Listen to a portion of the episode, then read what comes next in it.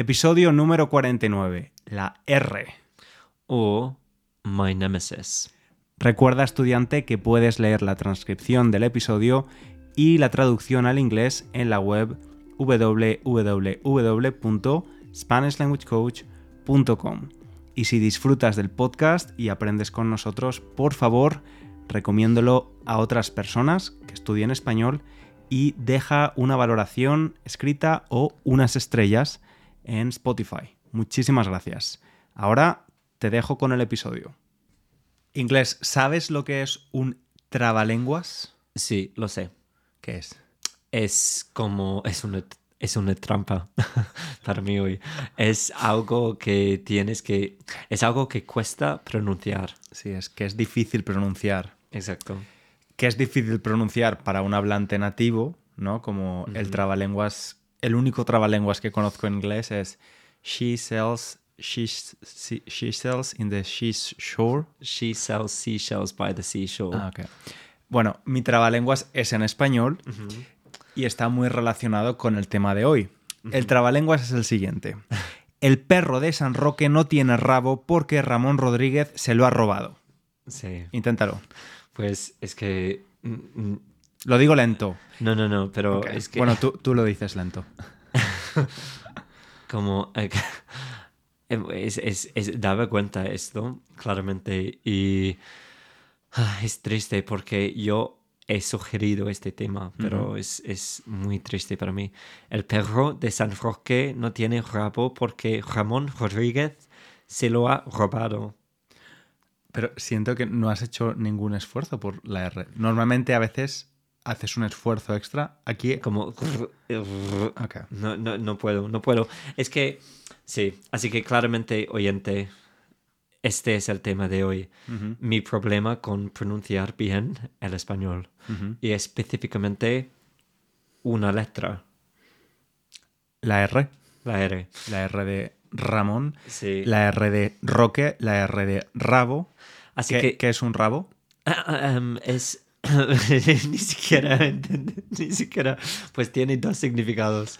Y Tiene uno.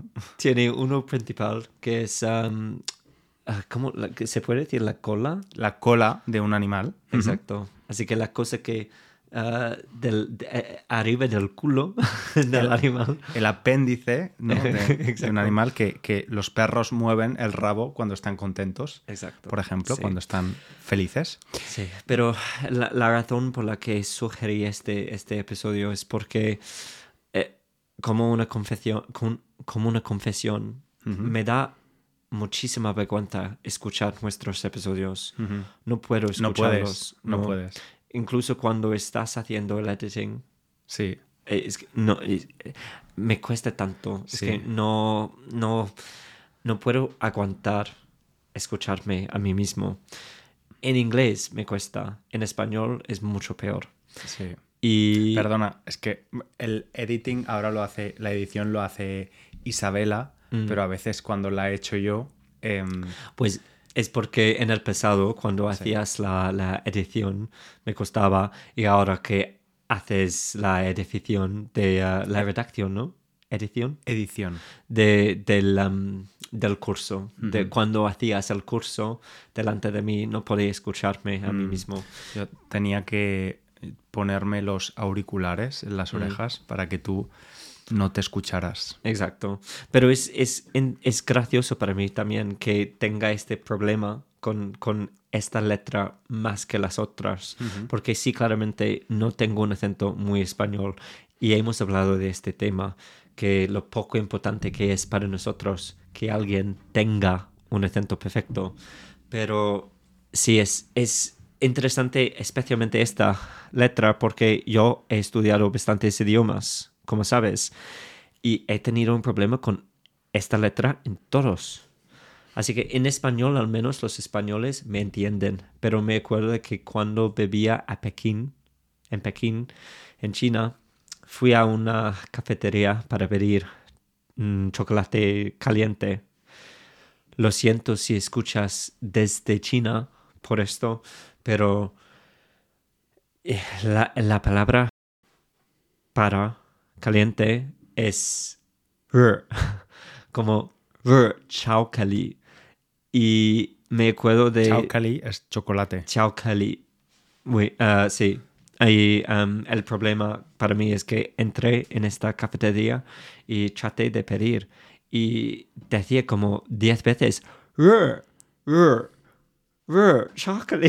Y eh, era una situación muy frustrante para mí porque pensaba que sería obvio por el contexto, pero Mm. esta pobre camarera me estaba mirando como literalmente sin ninguna idea de lo que quería. Mm. Y eh, la forma de pronunciar la R en, en China, en chino, es, es como casi tienes que, no, no, no lo sé, como ah, doblar la lengua. Y no podía hacerlo. Y tampoco en, en francés la pronuncio bien, tampoco en alemán la hacía bien. Y, y creo que, pues no, creo, de hecho sé que en inglés, cuando estaba aprendiendo a hablar inglés también, mi idioma nativo, tampoco podía pronunciar bien la R. Y fuiste eh, al logopeda, ¿no? Sí, sí, exacto, para aprender a pronunciarla bien. Es verdad que una cosa es el acento, otra cosa es la pronunciación. El acento no es tan importante porque siempre que haya que la comprensión sea buena, em, no importa tener un acento chino, francés o inglés, la pronunciación sí que es importante porque a mí me ha pasado también en inglés Mm. no pronunciar algo bien y que no se me entienda o, o que confundan lo que estoy diciendo, ¿no? Recuerdo en una reunión que dije que cuando no pronunciaba bien el sonido sh, sh, dije que the clients were very pussy instead of very pushy, ¿no? Claro, Sí, sí. Y, y se puede malinterpretar. Exacto, peor eso, porque es como tiene un significado un poquito vulgar, pero Sí. posible. Sí, sí, exacto, En- por eso que a veces pasa. En el caso del español, te lo juro, Mm. Y lo he hablado con muchos profes de español, es muy extraño, muy extraño que no entendamos la pronunciación de, de alguien cuando habla en español. La fonética en español Mm. se puede, se puede, mm, es decir, no- los estudiantes no pronuncian normalmente Mm. los mismos sonidos como un hablante nativo, pero los asimilan, los hacen sonidos similares sin demasiada dificultad. Entonces, Sí, la, la única vez que me acuerdo de tener un problema muy grande en España era con, con una palabra un poquito extraña que no sé por qué no, no me podía entender, pero entré en un supermercado y pedí a alguien, ¿dónde están los bocadillos? Y supongo que, que no vendían ellos o algo, no lo sé, pero no, no los vendían, pero me, me pidió repetir la palabra muchas veces y estaba como, bocadillo, bocadillo, esperando que me entiendes, eh, lo, lo siento, entiender, enten- entendiera. pero sí, es como, creo que en, en general, es verdad, los españoles o se esfuerzan mucho o naturalmente el, el idioma ayuda. no, no, no es que se esfuercen, es que de verdad no, no es... Es relativamente fácil comprender a cualquier hablante Mm. de cualquier idioma en español. Sin... Me, est- me estaba riendo porque estaba pensando, ¿te acuerdas cuando fui a Tesco, al supermercado? Pedí tofu, pregunté, ¿dónde está el tofu? No me acuerdo. Entonces,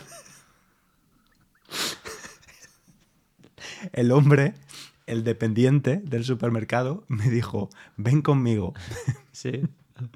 Y me llevó, en lugar de al tofu, me llevó a la sección del dog food. y luego también, en otro supermercado, hace años, fui con Carlota, una amiga española que vive en Londres también, y era su cumpleaños, o mi cumpleaños, no me acuerdo. Y fuimos a comprar una tarta y queríamos velas. Entonces pedimos candles. No me acuerdo si lo pidió ella o yo, pedimos candles. Y nos dijeron de algún sabor. Pensaba que era condoms. Oh. en lugar de candles. Ya, ok. Sí, lo Sí, bueno.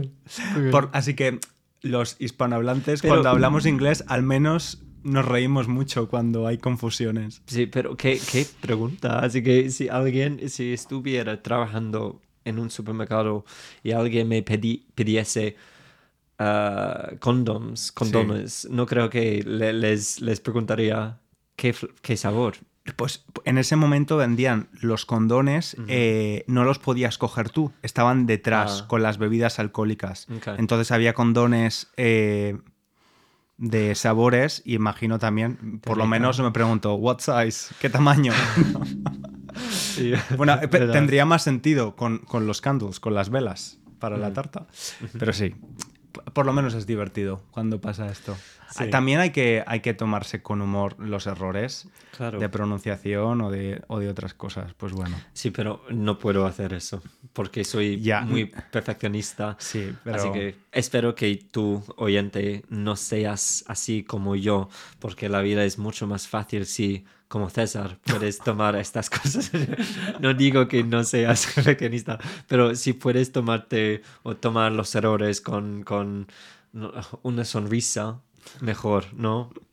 Sí. Porque yo, es como, tenemos desde hace siete años grabaciones de voz, ¿no? En nuestros mensajes de WhatsApp y no puedo volver a escuchar los, ah, o los mensajes de mí porque, oh, qué vergüenza tendré volver a escucharme, ¿sabes? Bueno, es, es una buena forma de, Sí. de comprobar el progreso. acabo de darme cuenta del- de lo estúpido que es hacer este podcast, porque literalmente para siempre habrá grabaciones de mi voz, ¿sabes? Sí. Para, para que pueda humillarme en el futuro. Exacto.